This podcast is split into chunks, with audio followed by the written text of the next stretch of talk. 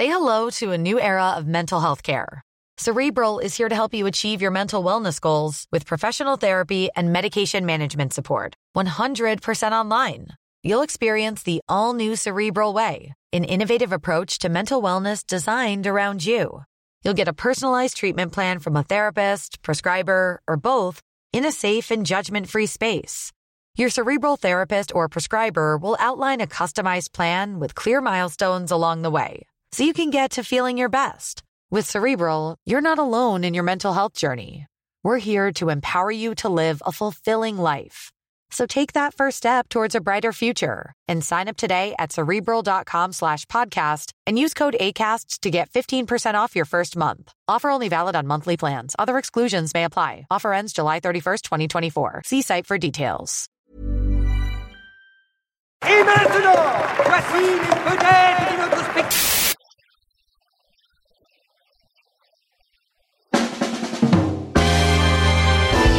La Palme d'Or revient au metteur en scène de Triangle. C'est non.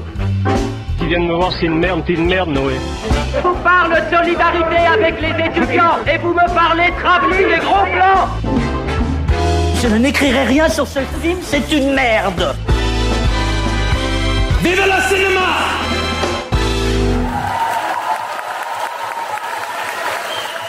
Bonjour, bonsoir à toutes et à tous. Cannes 2023, deuxième jour de captivité pour ce qui me concerne. Alors je vais vous expliquer un peu comment ça se passe. hein. Le matin, ils ont un étrange rituel. Bon, euh, Simon vient me réveiller avec euh, un stick à bestiaux, hein, avec une petite euh, décharge électrique dans les côtes. C'est sur les coups de 6 heures du matin. Ensuite, ils se mettent tous autour de la table, ils ouvrent leur ordinateur et ils appuient comme des forcenés sur le bouton refresh. Et puis après, ils se plaignent pendant une demi-heure. Bon. Ensuite, euh, ils partent, ils me laissent tout seul euh, dans la journée. Bon, moi je cuisine, eux ils vont voir des films dont ils vont vous parler aujourd'hui. Euh, En sortant d'ailleurs, ils vont au bout de la rue, ils passent devant le. Salut les amis Non, J'essaie de vous donner l'adresse pour que vous veniez me, me- me sauver, mais malheureusement, euh, Alexis coupe au montage. Comment ça va? Eh bah très bien. C'était la première grosse journée de projection hier, c'est Ouais. passé comment? Eh Plutôt ben, bien. Ça va, hein euh, Quatre Hein films. La queue sous la pluie, pas le temps de manger, c'était sympa Non, non, on est plutôt allé voir des films. Non, euh, ouais, la, la- la dictature des niveaux d'accréditation, l'humiliation constante, vous passez un bon festival Ah Oui, très bien. Pas comme d'habitude. Ouais. super. Je peux pas me plaindre. Voilà, moi j'étais enfermé dans l'appartement puisque je vous rappelle hein, que je suis euh, ici retenu contre mon gré, mais je passe un excellent euh, festival. Non, non, non, non. Le petit bon. bâton, le petit bâton. Non, non, non, non. Allez, on commence par le film le plus attendu de cette première journée, celui donc que personne n'a pu voir, hein, puisque je commence à comprendre les règles de ce festival. Euh, ce film, c'est Strange Way of Life, Extrañas Formas de Vivir, de Pedro Almodovar, avec Pedro Pascal et Ethan Hawke.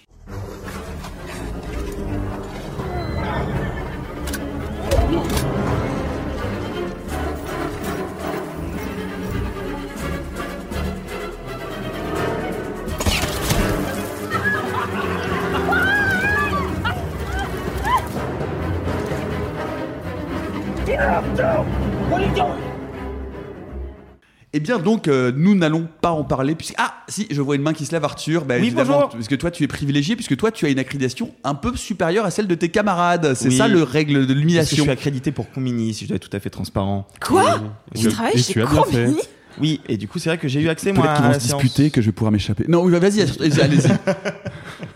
Alors, raconte-nous un peu de quoi ça parle. C'est un court-métrage, hein, pareil. Alors, c'est un court métrage, c'est une forme un peu particulière. En gros, c'était une séance qui commençait par euh, le court métrage, puis après, il y a eu une masterclass avec tout le casting sur scène. Donc, euh, Pedro Almodovar. Il n'y avait pas euh, Pedro Pascal, à mon grand désarroi, mais il y avait, euh, il y avait tout le monde. Et, euh, et c'était une heure, une heure et demie de discussion que je- je n'ai pas pu assister parce que j'ai dû écrire la critique du Almodovar. Mais, euh, c'est un film assez intéressant. Ça raconte l'histoire d'un shérif qui voit, donc joué par Ethan Hawke, qui voit revenir un, vieil amant euh, incarné par Pedro Pascal. Et la passion prend le dessus, alors même qu'en fait, il y a un lien entre les deux qui va les amener à se déchirer. Et c'est assez intéressant par plusieurs aspects. Déjà, c'est le premier film de Yves Saint Laurent Production. Il faut savoir que Yves Saint Laurent a, a- avait payé euh, mort. Gaspard Noé. Oupsie. Euh, la, la, la marque Yves Saint Laurent avait payé Gaspard Noé pour faire une pub et Gaspard Noé avait un peu transformé l'essai en l'étirant, en en faisant un truc très étrange. euh, Lux Aeterna. Ouais, Lux Ethernet est un film euh, thromboscopique, euh, Stromboscopique. très, très étrange et qui n'avait pas grand chose à voir avec une pub Yves Saint Laurent, mais ça leur a donné envie de se lancer dans la production. Et donc Stranger of Life est la première euh, production Yves Saint Laurent. Ce qui veut dire que tous les costumes sont Yves Saint Laurent, ils sont très très beaux. Euh, ce qui est intéressant aussi, c'est que c'est un pur film d'Almodovar dans les thèmes, hein, une romance euh, euh, homosexuelle, déchirée, difficile. Ce serait, tu veux dire que ce serait un peu Elle est Brokeback Mountain. Alors, Mais oui. El Viejo Brokeback Mountain. Oh, les accents, les jolis accents que voilà. de la part de Simon. Oh, quel petit début de podcast prime sautier. Non, euh, si je dois donner un parallèle, c'est parce que parce que Brokeback Mountain c'est quand même euh, contemporain. Là, ça se passe vraiment dans une ambiance western euh, 19e siècle. Donc c'est plutôt euh, The Power of the Dog de Jane Campion, si vous voulez. El Mais- power del dog. Non, Non. espagnol, ça c'est italien, merde. Il sait pas faire l'espagnol. Non. Non, mais en tout cas, ce qui est l'italien, intéressant, c'est c'est comme que le c'est, latin, euh, ce qui est intéressant, c'est que c'est un pur film d'Almodovar, même sur la forme. C'est-à-dire que vraiment, il y a euh, des plans serrés sur le visage où les visages prennent tout l'espace. Il y a des manières de composer l'image. Il y a une manière de, de jouer sur les dialogues. Le problème, c'est que c'est en anglais. Et donc Almodovar, il manie pas aussi bien l'anglais que l'espagnol. Donc forcément, euh, c'est peut-être un peu moins naturel. Et puis, il y a ce truc de... C'est difficile quand on est cinéaste et qu'on est habitué à faire des longs métrages, Almodovar pour le coup, depuis plus de 40 ans, passer au cours. Et euh, je pense qu'il y a cette volonté de vouloir raconter plein de choses et en même temps, Almodovar, il a quand même ce don de construire des personnages sur la durée.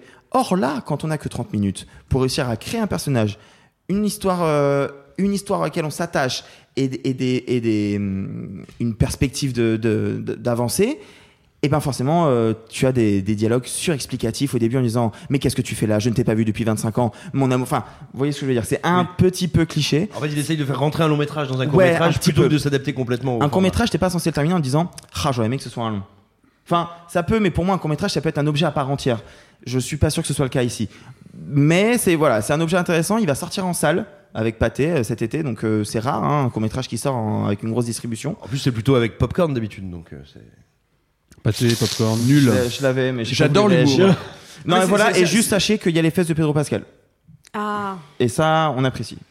On- n'a pas fait le, le, le sexomètre. euh, on avait Tu veux qu'on l'ajoute. Non, pas Euh, non, euh, non, mais il, a- il, il avait déjà refait Ouais. des petits des petits passages par le par le cours Oui, avec mais tu la Concejala Antropofaga en 2009 avec Penelope Cruz, qui a eu une scène Et la incroyable voix et, humaine. Et, et la, La voix humaine en humaine avec 2020, Tilda surtout avec Tilda Swinton. Mais pour le coup, la voix humaine, c'était intéressant parce que c'était un vrai cours qui Oui, se tenait et puis pour c'est un cours- Et puis c'est un cours de confinement aussi. Oui, c'est ça. Il y avait le côté un peu euh, plan séquence, euh, monologue, etc. Là, il y a vraiment la volonté de vouloir construire une histoire. On s'attache à ces deux-là, on comprend pourquoi ils se déchirent. À la fin, on est triste. Mais en 30 minutes, forcément, tu sens qu'Almodovar, il aurait aimé le faire en deux heures. Quoi. Point fort, point faible, phénomètre. Euh, point fort, moi, c'est vraiment le duo qui, étrangement, dans la bonne annonce, je trouvais qu'il n'y avait pas d'alchimie, mais en fait, ça marche hyper bien, Hawke, Pedro Pascal. Point faible, c'est l'écriture où on sent qu'Almodovar a voulu faire un long. Phénomètre, 6. Si c'est pas convaincu.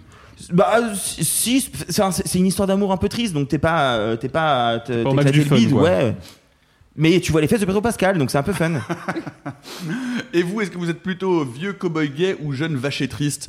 Vous pouvez euh, nous le dire dans les commentaires. On en arrive donc au premier film de ce qu'ils appellent la compétition. Il y a beaucoup de compétitions. Moi, je comprends pas très bien. Ils ont un tableau. c'est simple, l'intérieur. expliqué, t'en as 5 différentes, De- 8, et après t'as Non, des non, oui, catégories- oui, oui, oui, bien sûr, Arthur. Oui, pardon, excusez-moi. J'habite au... Et le premier film en compétition, donc Monster de Hirokazu Koreeda, euh, un film choral sur l'étrange changement de comportement d'un jeune garçon dont la mère suspecte qu'il lui arrive quelque chose de grave, peut-être même une sorte de transformation.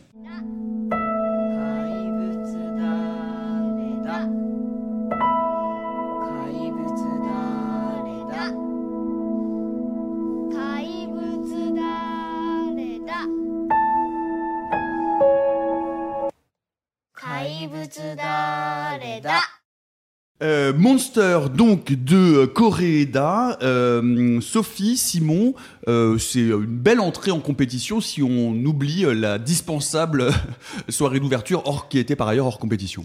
C'est même une très belle entrée en, compétition. Euh, on est toujours un petit peu curieux de voir comment la compète va commencer parce que euh, c'est un rôle un peu ingrat que d'ouvrir le festival. Parce que derrière vous, il va y avoir une vingtaine en général de films euh, qui sont bah, des poids lourds tant du festival que de l'actualité cinématographique. Donc réussir à rester dans les mémoires et à pas être balayé par ce qui va suivre au cours du, du festival, c'est une gageure.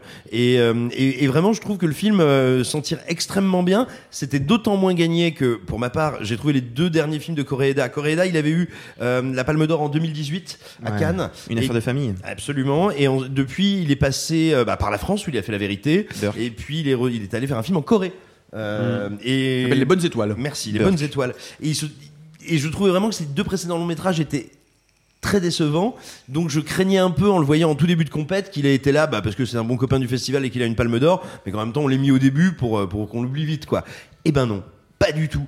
Euh, et puis après, je vais laisser mes, camarades s'exprimer, mais moi j'ai vraiment le sentiment que, du coup, cette errance, ce- ce voyage cinématographique qu'il a opéré en Europe, puis après en Asie, en dehors du Japon, a vraiment dû non seulement le stimuler, l'inspirer, puis lui permettre de se ressourcer un petit peu, euh, parce qu'on retrouve totalement son cinéma. hein. Je vais pas prétendre que c'est un Koreeda euh, transfiguré, mais en même temps, il y a de vraies métamorphoses, il y a de vraies avancées dans sa mise en scène euh, que j'ai trouvé moi à la fois très intéressantes et stimulantes. Euh, Sophie, peut-être qu'il faut préciser que c'est un film effectivement un peu déstabilisant euh, parce que c'est une forme narrative que l'on connaît bien. C'est un film choral. C'est ça. Ah. Alors, c'est une sorte de film choral. C'est une sorte de C'est- film, c'est- voilà. entre le film choral et le film à partie. Et le film Euh, Rashomon. Voilà. Ah, ok. Voilà, c'est vraiment euh, pile, pile à, à- à mi-chemin entre les deux, sachant qu'on va avoir plus ou moins la même histoire, plus ou moins racontée par plusieurs personnages différents. Et qu'à chaque fois, on, avance un peu plus dans l'histoire. Donc c'est pour C'est ça que c'est ça. du Rashomon. C'est-à-dire qu'en fait, on va jusqu'à un point, ça s'arrête, et puis le chapitre d'après va aller un petit peu plus loin, puis un petit peu plus loin. Sachant que c'est pas chapitré non plus, hein. on n'est pas avec un, il n'y a pas de carton pour dire et maintenant, donc vraiment c'est un, un, un- un- un changement plutôt fluide. D'abord du point de vue de la mère, ensuite euh, du prof, ensuite une toute petite partie de la part de la directrice de l'école et ensuite de la part des enfants. Euh, c'est toujours hyper intéressant quand un film choral est bien fait. Là, on peut pas dire qu'il soit mal fait, mais je pense que étrangement, c'est peut-être la forme qui dessert le plus le film parce qu'il crée un ventre mou et crée une forme de répétition narrative, alors qu'en vrai, il y a vraiment que la première et la dernière partie qui sont euh, euh, vraiment cruciales euh, en termes d'émotion, de narration, d'avancée. Et c'est vrai que la, deuxième est un peu bancale et surtout, on a un peu plus de mal à savoir où il va. Parce qu'on a un peu l'impression d'avoir une partie euh, parole d'enfant contre adulte sur de la maltraitance, alors que le film ne parle finalement pas, pas vraiment de ça. Oh, pas du tout ça. Non, non, mais au, bah, au début un petit peu. Enfin, il y a quand même une question sur l'autorité, sur le rapport aux enfants. Enfin, c'est, c'est- et le film ne, ne cesse de déstabiliser.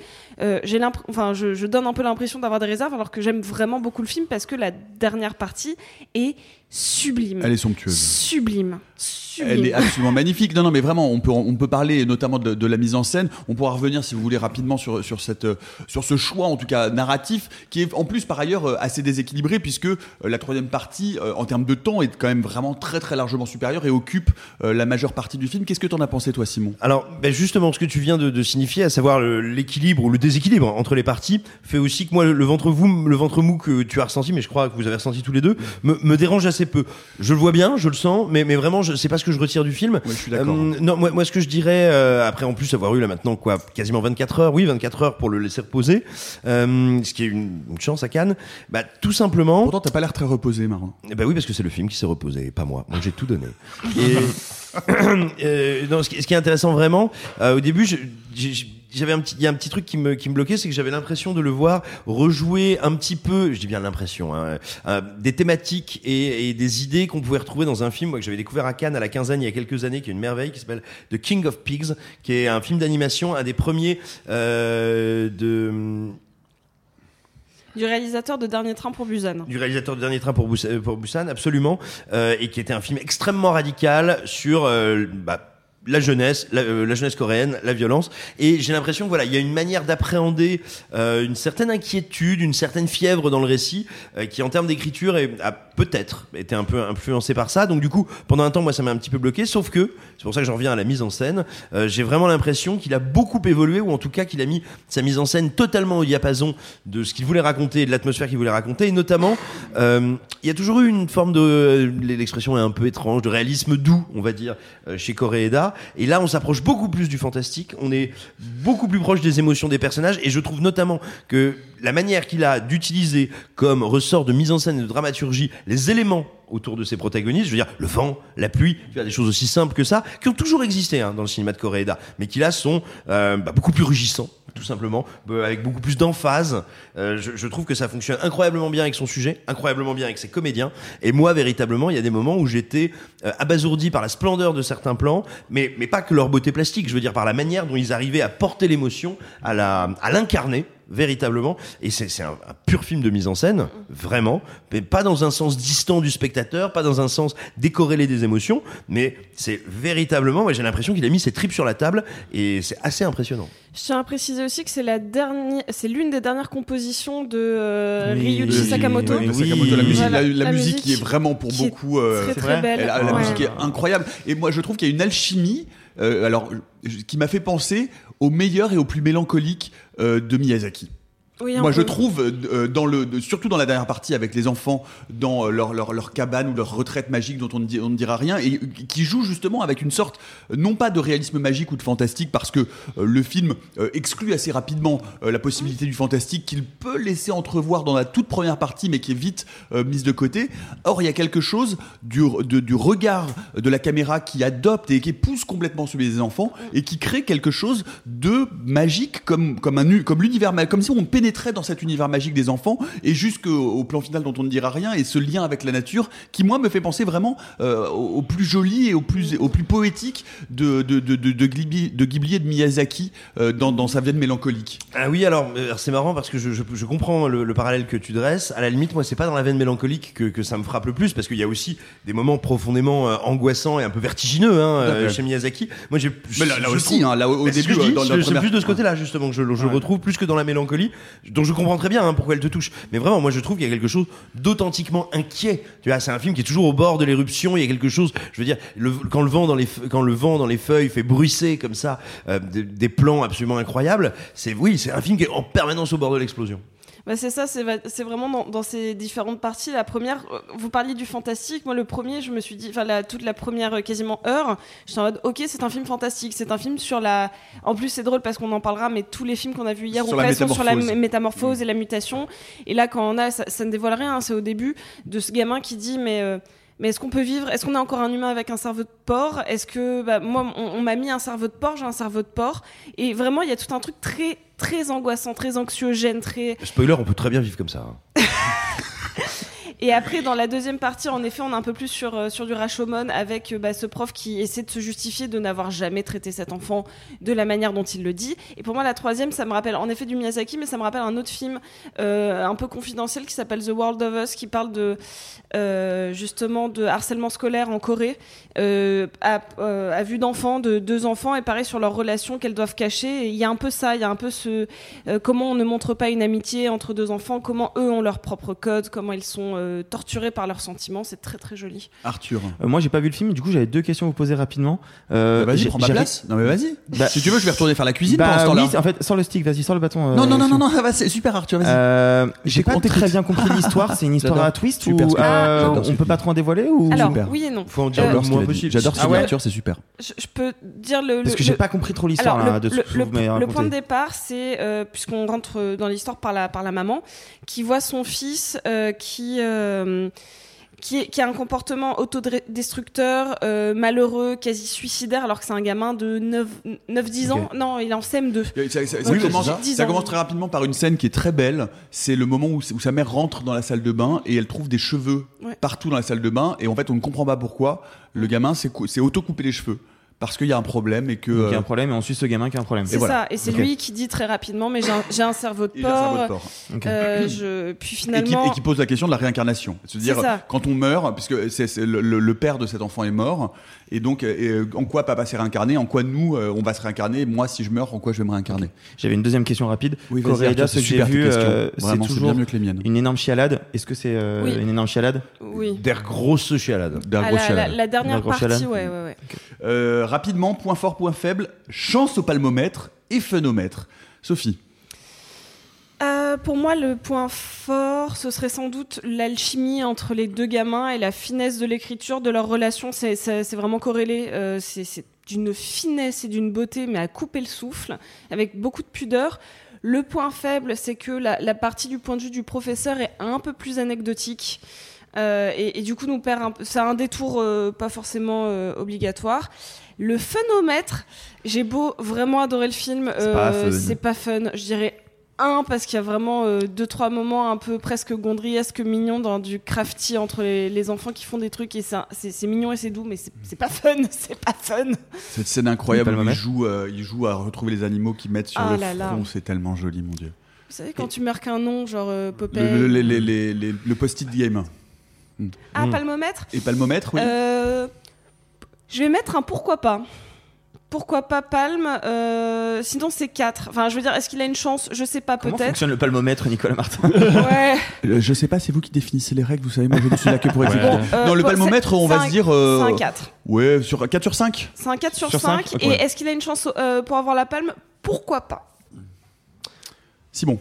Euh, point fort, bon, encore une fois, pour moi, c'est la mise en scène que je trouve somptueuse et qui euh, est indubitablement une mise en scène de Koreeda, mais en même temps qui, euh, qui, encore une fois, qui est en mouvement. Euh, J'ai pas l'impression d'avoir vu un film de Koreeda comparable à celui-là avant, donc vraiment, c'est pour moi le gros point fort du film. Son point faible, qui est très relatif, hein, euh, je, moi je, je trouve que c'est un- une très grande réussite, euh, c'est que peut-être de par les thèmes qu'il brasse ou qu'il feint de brasser dans ces deux premières parties, le spectateur euh, qui euh, aurait un peu les références qu'on a évoquées au cours de l'émission risque de rester un peu extérieur en étant un peu convaincu d'être sur un chemin balisé. C'est pas vrai, c'est une erreur, mais ça peut jouer un peu contre contre le film. Euh, sur le phénomètre, on est à euh, orteil sur coin de table sur 10. Euh, c'est à peu près ça, quoi, avec euh, panari, panari, panari au jus à la- à l'arrivée. Euh, bon appétit, bien sûr. Et, euh, et ensuite, écoute, sur le, s'il faut, faut faire un palmomètre, oui, moi aussi, comme, comme Sophie, je mettrais bien euh, 4 sur 5, mais, mais euh, en étant réaliste, parce qu'il est en début de festival, c'est très difficile de rester dans les mémoires des spectateurs comme des jurés euh, après euh, tant de films et tant de litres découverts. Euh, pour ce qui me concerne, oui, point fort, euh, indiscutablement, euh, vraiment la, la mise en scène dans, dans la troisième partie, le, le- le- le cadre, le soin, au lien entre, entre ces, ces deux enfants dans, dans, dans, dans leur den, dans leur repère. Enfin, je trouve que c'est vraiment d'une d'une joliesse, d'une précision dans l'écriture et dans la mise en scène qui, euh, qui souligne vraiment le, scénar et c'est incroyable. Le point faible, moi, je trouvais effectivement le, la ligne narrative autour du professeur, c'est pas tellement qu'elle est dispensable, c'est qu'en fait, elle est un peu confuse. C'est-à-dire qu'en fait, on ne voit pas exactement ce, ce qu'il veut en dire, ce qu'il veut traiter. S'il le traite, il le traite un peu trop rapidement. Et du coup, eh ben ça, ça, ça fait, ça, moi, ça m'a fait so- sortir un tout petit peu du film, et c'est effectivement très minime. Euh, le phénomètre, effectivement, c'est, on n'est pas sur du tout, dans, là, on, on- voilà, on est plutôt sur du mouchoiromètre. Euh, un, bien. un- un sur 10. Et chance au palmomètre, je suis comme vous. Je pense que euh, le- je mettrais peut-être un 3 sur 5 seulement, pas en termes de qualité du film, mais précisément parce que c'est le premier film de la compète, et que les premiers films de la compète, euh, en général, restent peu sur, sur la ligne d'arrivée. Eh bien, on va passer à une autre. Euh, alors, est-ce que vous voulez le tenter? J'ai pas de vous plutôt, plutôt. Je, je l'ai pas celui-là. Je- J'y j'y arrive Euh, Est-ce pas. que vous êtes plutôt euh, au revoir les enfants ou euh, la rentrée des classes? Non, Non, c'est nul. drôle Non, c'est Non. pas drôle, c'est nul. Non, sinon j'avais pensé bon, parce qu'il y, nul, a- moi. il y a- a un moment donné. dur. Non, parce qu'il y a, y a toute une nul. partie avec un typhon. Donc, est-ce que vous êtes plutôt typhon au Japon ou comme un ouragan, la tempête en moi, balayer le passé? Oui. Moi j'avais est-ce que vous êtes plutôt Coréeda ou Corée du Sud? Mais chacun. Ah, Ah, Validé, validé. Tu sais, le, validé. le mec est prêt depuis 10 minutes, il, a été- il, est là, il veut tu Il fait, alors je vois le niveau de vanne. je vois le niveau On de est- vanne, je la c'est en validé. dernier, quoi. Allez, on passe à une autre compétition, ouverture euh, de la compétition Un certain regard, Euh, un film français fort attendu, Le règne animal de Thomas euh, Caillet. Son dernier film remonte à un petit bout de temps, une dizaine d'années, c'était Les Combattants. Euh, ce règne animal avec un joli casting, Romain Duris, Adèle Exarchopoulos et euh, Paul Kircher, qui est le jeune homme que vous aviez peut-être vu euh, dans Le lycéen euh, de Christophe Honoré. Euh, et puis pour, le pitch et pour l'histoire, eh bien François et Émile, donc euh, Romain Duris et Paul Kircher, sont bloqués dans leur bagnole avec leur chien dans un embouteillage monstre. Lorsque François eh bien, abandonne la voiture pour courir après euh, Émile, son jeune fils adolescent qui s'en va, les deux hommes sont témoins d'une explosion de violence à l'intérieur d'une ambulance.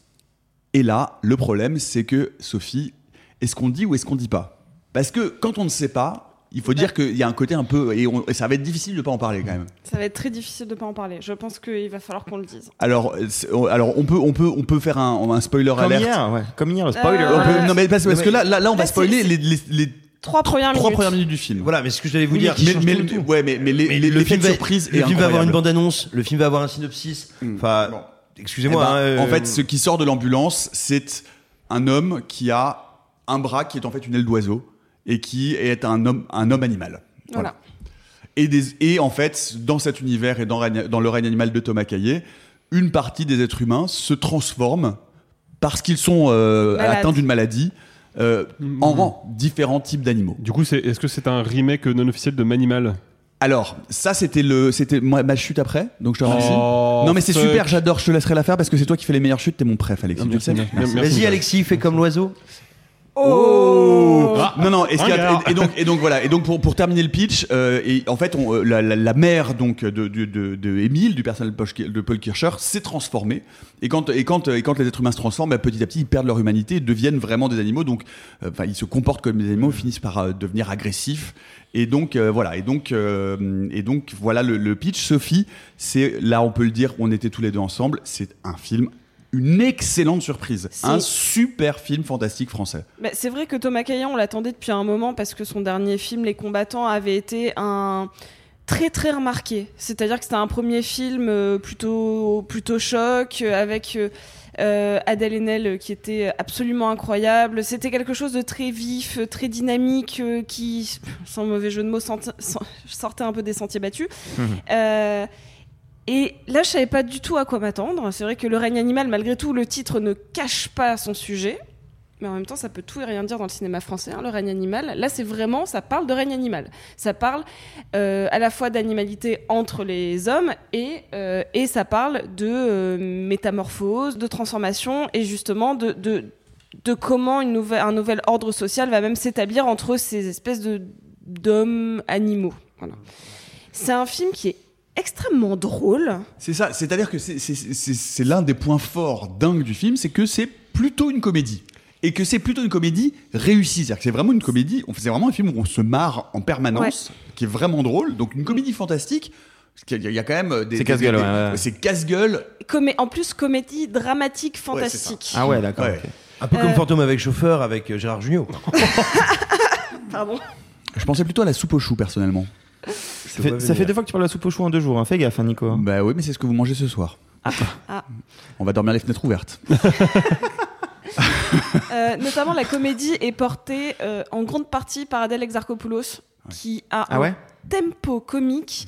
Euh, on va dire qu'elle ne fait jamais de vannes, mais elle a un, un- un- ses ses répliques sont toujours hyper sèches, un peu décalées. Elle, elle fait une, une, une gendarmette euh, qui euh, rêve d'aventure et un peu de d'action et qu'on parce que justement. euh, en gros, pourquoi euh, ce père et ce fils déménagent dans le sud C'est parce qu'il y a un espèce de camp qui est ouvert pour ces personnes transformées. Une espèce de centre pseudo-médical. Qu'on appelle les slash, bestioles. qu'on appelle les bestioles. Quand on les aime pas. Et, D'ailleurs- Critters en anglais. Critters dans- en anglais, Critters ouais. en anglais. Et, et en fait, eux, bah, ils vont vivre dans le sud sans dire que euh, la, la- la maman est transformée parce que du coup, il y a une forme de racisme, D'ostracisme. euh, d'ostracisme qui se met en place. Et, euh, et sauf que eux arrivent un petit peu avant le convoi avec tous les, les hommes animaux qui, avant les créatures qui sont qui sont amenées. Et euh, il y a une tempête et tous les Tiens, une tempête comme dans le Coréeda. Non, typhon, mais oui. ouragan, ouais. Et pareil, enfin là encore le métamorphose. Et on va y euh, revenir. ouais. puis Ah, c'est adolescence, marrant, euh, c'est a- super, c'est super. Et, et donc du coup, tous les, toutes les créatures sont relâchées parce qu'elles se sont enfuies. Certaines sont mortes, d'autres non. Et ça, c'est ce qu'on voyait dans l'extrait. C'est Romain Duris qui va dire, moi, je veux retrouver ma femme. Alors qu'on on ne sait pas nous exactement à quel niveau de transformation elle est parce qu'on l'a à peine entreaperçu. Il faut savoir que ça, c'est le gros point fort du film, c'est qu'il est très généreux sur les. euh, C'est un film. Ouais, ouais, En fait, normalement, on s'imagine que sur euh, du cinéma français, euh, pas énormément de budget non plus. Enfin, j'imagine que ça a pas coûté le prix d'un Marvel. Euh, on va être très cheap sur les euh, sur les transformations. On va les on va les suggérer plus que les voir. Non, non. Il y a des créatures dans ta face, euh, full, Plein. euh, full de différents animaux transformés. Non, non, vraiment. Et puis surtout. Tatou, pieuvre, oiseau, euh, morse. Enfin, vraiment, Ouais. et des trucs pas faciles à faire. Hein, Ouais. euh. Parce que c'est que de la Et- CGI et- Et, Ah c'est- c'est pas du CGI, C'est pas et du c'est du maquillage. Et ça, Ah c'est ouais. incroyable. C'est des vrais, c'est des vrais prosthétiques. Pas, pas Si, si. tout. Hein, non, pas tout. Il y, a- il y a un tout petit peu de CGI, mais très très peu. Il y, en, il y en a, Bon. il y en a deux qui sont un peu visibles parce que notamment faire un, un bras de pieuvre qui Mm. bouge en. CGI c'est pas possible. Mm. Enfin euh, sans, sans CGI c'est pas possible. Mm. Mais Non, mais c'est très très généreux. C'est très généreux sur la quantité de monstres et sur l'am- l'ambiance fantastique en fait de ce côté île du docteur Moreau et avec ça. des créatures que tu prends plaisir à découvrir et qui ont chacune leur modus operandi, leur nouveau pouvoir de créature. Donc il y a vraiment un, bestiaire hyper généreux. Ouais, et, et, euh, donc Adèle Exarchopoulos, c'est cette euh, gendarmette qui de base est sur, les- sur, le, sur le cas des- de l'évasion des animaux et finalement euh, se retrouve euh, mise à la caserne et parce que les militaires reprennent l'affaire. Sauf qu'elle, elle a envie de les retrouver parce que c'est sa mission et donc elle va aider Romain Duris. Voilà, ça c'est le pitch de base. C'est le, et c'est c'est tellement surprenant parce que euh, en fait la force de Thomas Caillet c'était déjà le cas dans les combattants c'est qu'il va créer des mini groupes de personnages qui parfois interagissent entre eux et des fois non. Donc là on avait le côté euh, deux personnages qui s'enfuient dans la nature je parle des combattants euh, versus cette espèce de camp l'affirmation du féminin etc là on a Paul Kircher qui vit aussi sa vie d'ado au lycée qui doit cacher sa mère qui doit euh, cacher pourquoi il a déménagé etc etc et et en même temps, le combat avec son père pour retrouver sa mère, sachant que lui est un peu dans le rejet parce que il, il, il sait pas trop dans quel état il va retrouver sa mère. Donc c'est hyper subtil. C'est ça qui est génial, c'est-à-dire que c'est effectivement très drôle, c'est très généreux. C'est un film qui s'autorise euh, vraiment des moments, euh, pour le coup, dramatiques, ou en tout cas de traiter notamment la relation père-fils entre Duris euh, et Kircher de manière extrêmement fine et touchante, c'est-à-dire qui, qui ne, qui ne, qui ne s'interdit pas d'aller dans, dans le registre de l'émotion et, et, et- et- et du drame intimiste, entre guillemets, euh, avec des arcs narratifs extrêmement développés et très très riches pour chacun des personnages qui sont vraiment traités. Et puis, moi, je, je le dis, il faut. C'est un faut... peu gore aussi. Hein. Ouais, ouais, ouais, il y a- il y a- ça, ça y va un peu sur, très ça, gore, ça y va hein. un peu sur, sur, de, sur de la violence, euh, ça y va un peu sur de la violence. Et puis, euh, et puis il faut dire un mot de Paul Kircher qui est que vous, donc je l'ai dit, vous l'aviez peut-être vu euh, dans le lycéen de Christophe Honoré où il faisait une prestation déjà remarquable. Waouh, là il, crève l'écran, mais il crève l'écran, c'est-à-dire que c'est le rôle principal euh, puisque ça va être le parcours de cet adolescent au milieu vis-à-vis de son père, vis-à-vis de son groupe d'amis, vis-à-vis de sa mère, etc., etc. Et puis il lui arrive, euh, voilà, il va, il va évoluer dans, dans, dans ce milieu-là. Le, le gamin est incroyable. Il a une présence, il a une présence à l'image. Il a un, il a un phrasé particulier. Il a quelque chose d'atypique. Euh, il est toujours un peu dans l'impro et il porte le film littéralement Ouais. sur ses épaules et il est euh, vraiment totalement solaire, quoi. Ouais, moi, il me rappelait un petit peu euh, un, un jeune Vincent Lacoste. Un peu dans, dans l'idée. Moi, je, moi, je trouve en mieux personnellement, mais euh, Oh, moi, je, je trouve pareil du coup. Enfin, vraiment, cette espèce de, euh, de, ouais, de diction un petit peu pseudo-naturaliste, pseudo-drôle, un peu, ben, un peu à la sortie, comme la- Vincent Lacoste à la sortie des Beaux Gosses. Genre, je ne sais pas trop me situer, je suis gênée avec mon corps, mon attitude. Ouais, très très très belle ouverture euh, pour un certain regard. Donc enfin, bon, on, on se dit quand même qu'on a passé plutôt une bonne journée, enfin que vous avez passé personnellement. Enfin bref. Euh, Sophie rapidement. Oui, oui, pardon, pardon. oui, euh, Sophie, s'il te plaît, est-ce que tu peux nous dire tes points forts et tes points faibles et ton... Euh, mon point Super fort, ce c'est la générosité du film. C'est-à-dire que ça, même malgré ses petits défauts, en effet, il y a une scène en CGI qui est un peu cheap. Euh, bah, c'est mon point faible d'ailleurs. Il y a une scène en CGI qui est un peu cheap. Voilà. Bouh. Ouais, ouais, Nul. mais- Et tout le, tout le point fort, c'est la générosité et l'ambition de ce, de ce film. Quoi. Enfin, il Mmh. fallait, il fallait se dire, je veux faire ça. et on ouvre un certain regard par un film Ouais. fantastique français, par une comédie fantastique française. Le genre entre pas Ouais. par le petite porte et par la grande porte et ça je pense qu'il faut quand même le souligner Ouais. parce que je pense qu'on est aussi dans les effets post-titane un peu Ouais. pour ça Ah, peut-être. ouais.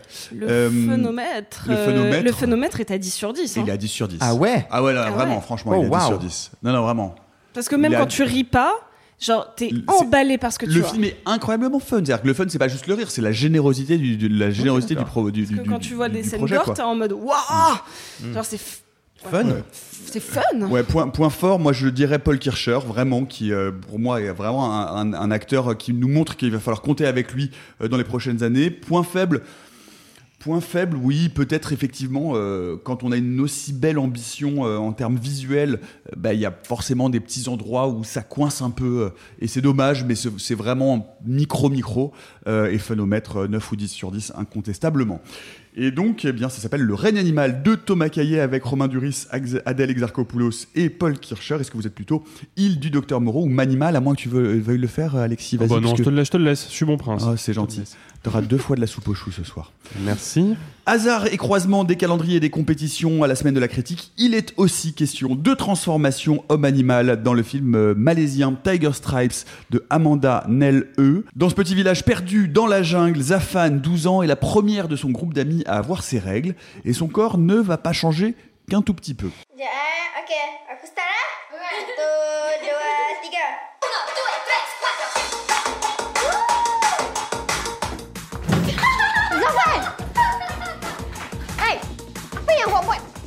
Mana kau dapat benda ni? Tengok. Tada! Tada! Ah, Satu.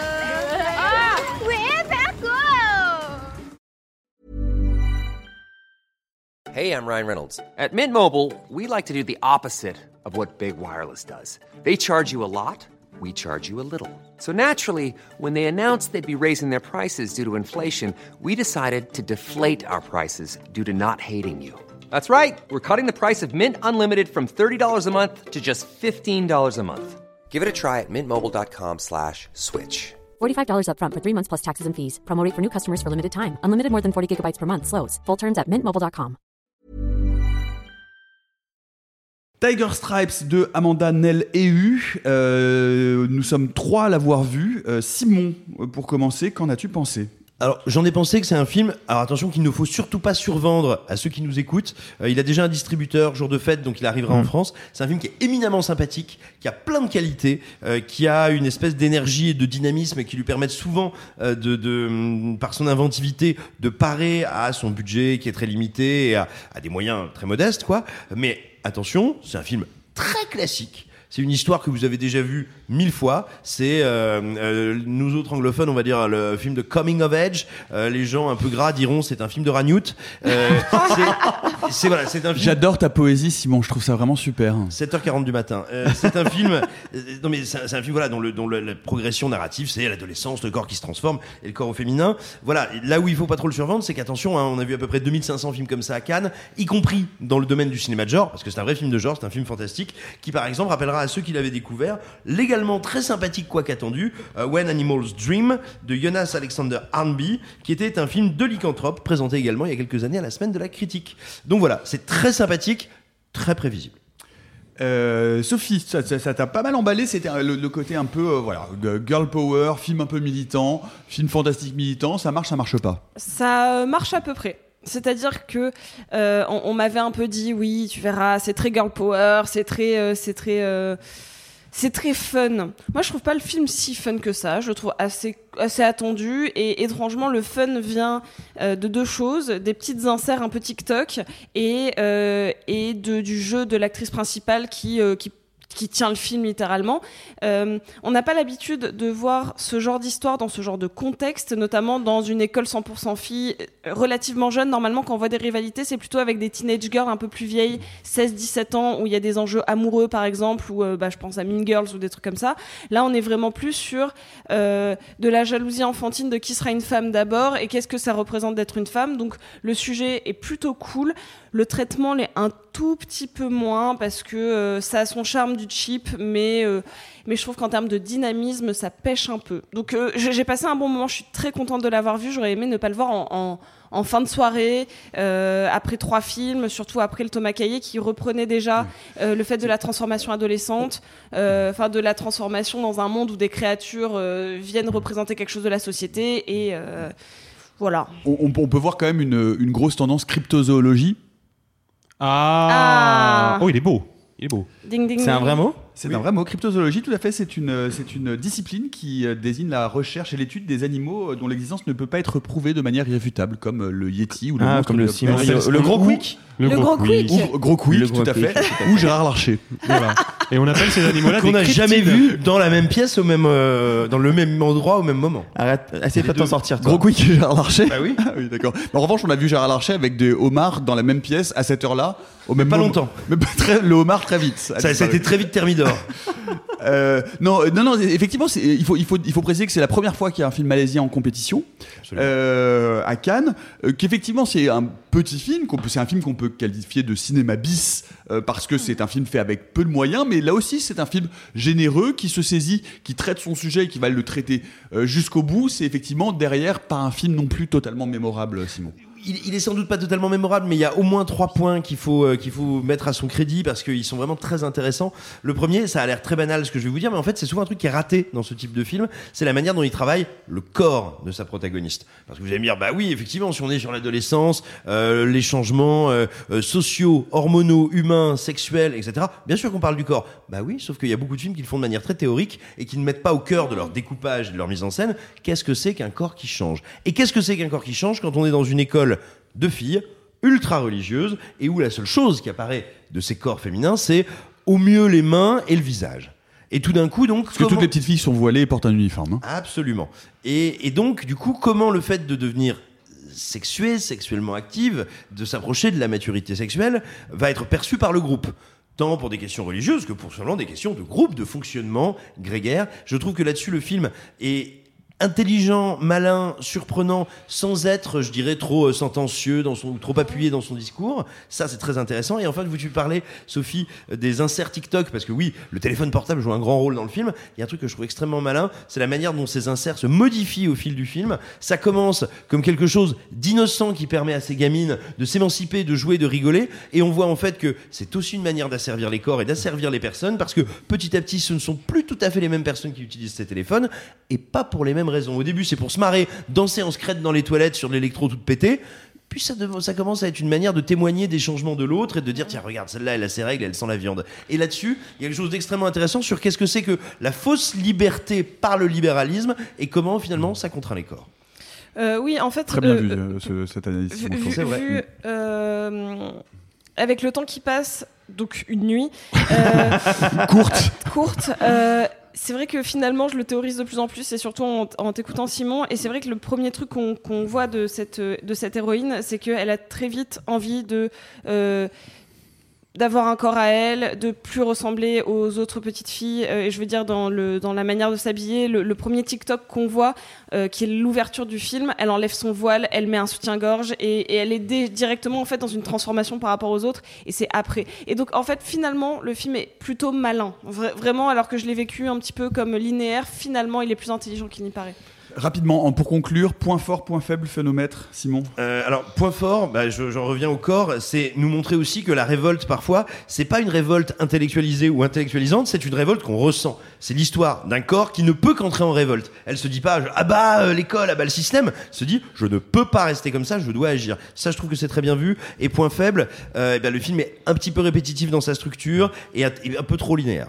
Phénomètre Phénomètre, oh, pour moi, on est sur un bon 6 sur 10. euh, on est sur un bon 6 sur 10. Non, c'est pas mal. Sophie Euh, pareil, 6 sur 10 sur le phénomètre. Euh, point fort, la qualité de jeu des enfants. Et euh, point faible, en effet, euh, peut-être son scénar euh, qui est un peu poussif. Et vous, niveau règles, est-ce que vous êtes plutôt euh, de celles qui les ont ou de ceux qui les font? Vous pouvez nous dire Oh. ça euh, en commentaire. Euh, pour finir, après Pina, Wim Wenders revient euh, avec un autre portrait en 3D d'un artiste, et cette fois, c'est celui du plasticien allemand Anselm Kiefer.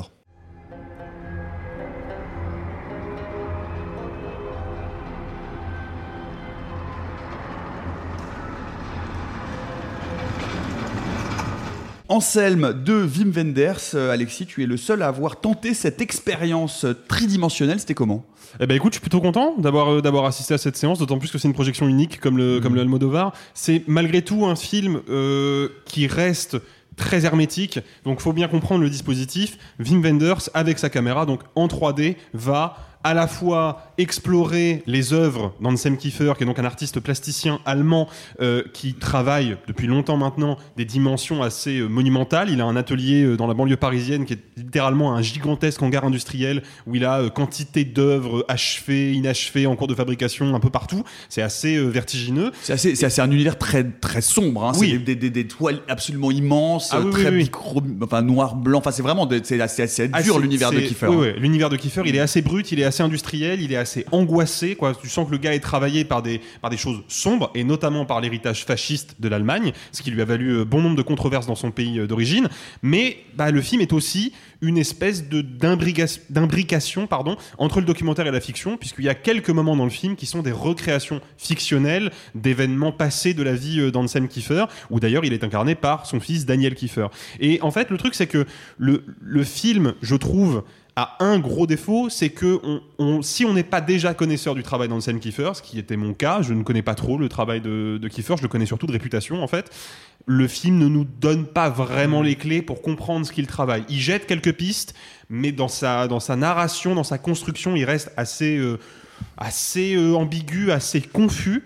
Par contre, esthétiquement, là, il se passe quelque chose d'assez dingue parce que la 3D est vraiment utilisée pour mettre en, lumière toutes les matières que Kiefer travaille, tous les, reliefs que constituent euh, ses œuvres, la dimension, encore une fois, monumentale. Il y a plein de plans larges où on le voit se déplacer en bicyclette dans son hangar et la 3D donne vraiment l'impression que le gars est dans une espèce de, de gigantesque monde dans le monde. Donc il y a vraiment des idées visuelles qui sont hyper impressionnantes. C'est magnifiquement photographié. Donc en fait, pour moi, c'est vraiment avant tout une réflexion esthétique autour d'un artiste, autour de son univers visuel. Donc, si vous êtes connaisseur d'Anselm Kiefer, je vous le conseille vivement parce qu'à mon avis, vous allez euh, redécouvrir ses œuvres d'une certaine manière.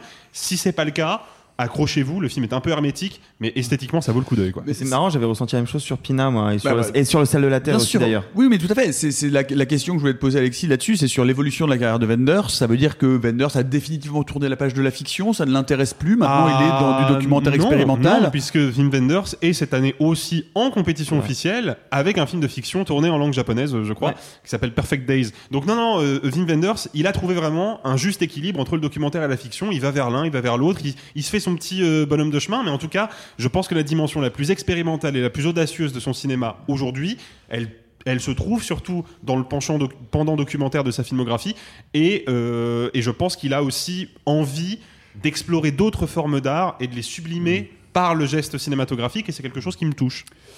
Euh, point fort, point faible, phénomètre. Ah bah alors le, le point fort c'est évident c'est l'esthétique du film. Alors, vraiment c'est impressionnant. Et la 3D en plus au Grand Théâtre Lumière est de très bonne qualité. Donc la, séance était assez ouf. Euh, point faible je l'ai dit la dimension assez hermétique du film. Il dure que une heure et demie. J'ai vraiment l'impression d'avoir passé 4 heures dans une salle quoi. Il, il étire le temps. Et c'est normal il en a besoin pour poser ses panoramas pour poser ses tableaux. Mais euh, ça reste malgré tout un peu difficile.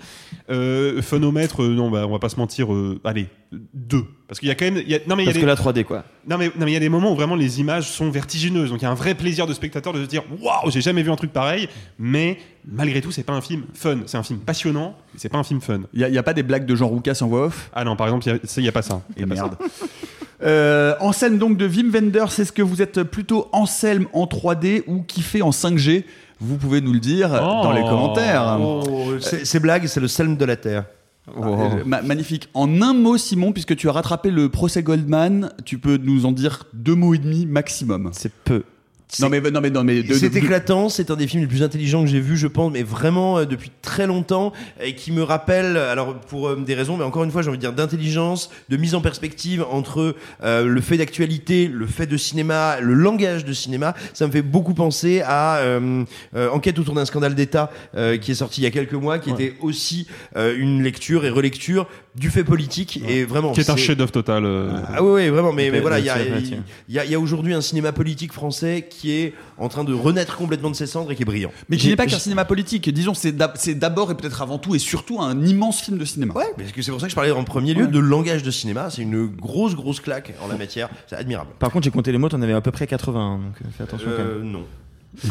Voilà les amis, c'est tout pour aujourd'hui. Ah non, pas en fait, non. Eh ben non, pas tout à fait, puisque euh, nos épisodes canois ne seraient pas complets sans votre lecture du jour, un extrait de Fugue américaine de Bruno Le Maire, lu aujourd'hui en ASMR par votre préf Gros. Elle me prit par la main sans rien dire. Ses doigts étaient tendres, ils se fermèrent sur les miens. Elle m'emmena dans ma chambre, dont le lit était encore défait. L'instant d'après, elle était nue, allongée sur le lit, son petit visage impassible fixait quelque chose au plafond. Tu viens? Je me déshabillais en toute hâte, de peur qu'elle ne change d'avis. Je m'allongeai. Elle frotta son pubis contre ma cuisse. Mon sexe durcit immédiatement. Je sentis quelque chose déchirer le bas de mon ventre. Tout partit d'un coup. Julia me sourit. J'avais honte. Cela collait contre nos ventres. Dans la chambre encore, tapissée des posters de super-héros de mon enfance, le monde entier était à moi. Une heure après, Julia repartait. Elle devait avoir senti que ma mère allait rentrer les bras chargés de provisions. Oscar, j'ai trouvé les oignons, des oignons blancs, Visso Zilben. Putain, mais est, c'est écrit par notre ministre de l'économie. Il, il est 7h57 du matin. Moi, euh, enfin, honnêtement, j'y crois plus. Je suis sûr que Non, Simon non, il- invente les trucs avant c'est l'émission. pas possible. C'était la DME de. BLM. Les- Gallimard. les super-héros. Gallimard. Non, mais, non, mais C'est fou. C'est honteux. Euh, bref, euh, à demain pour euh, un nouvel euh, épisode de notre feuilleton canois. Vous le savez, le cinéma c'est la vie, Cannes c'est la mort. On est reparti pour une journée de projection, de queue sous la pluie et de personnes qui sentent trop fort le parfum. N'oubliez pas de nous laisser des commentaires sur les réseaux sociales avec le hashtag, n'oubliez pas le hashtag important, c'est important pour moi. Friniki ou Liberate Mustachios. Friniki ou Liberate Mustachios. Pour ma part, je vais leur cuisiner donc, je vous l'ai dit, une soupe aux choux avec un gratin de chou-fleur avec du verre pilé. Et si vous tendez bien l'oreille, vous pourrez entendre derrière le bruit constant de l'avenue. À demain, bye les amis. Et gloire à la captivité. Messieurs, il n'est de bonne société qui ne se quitte.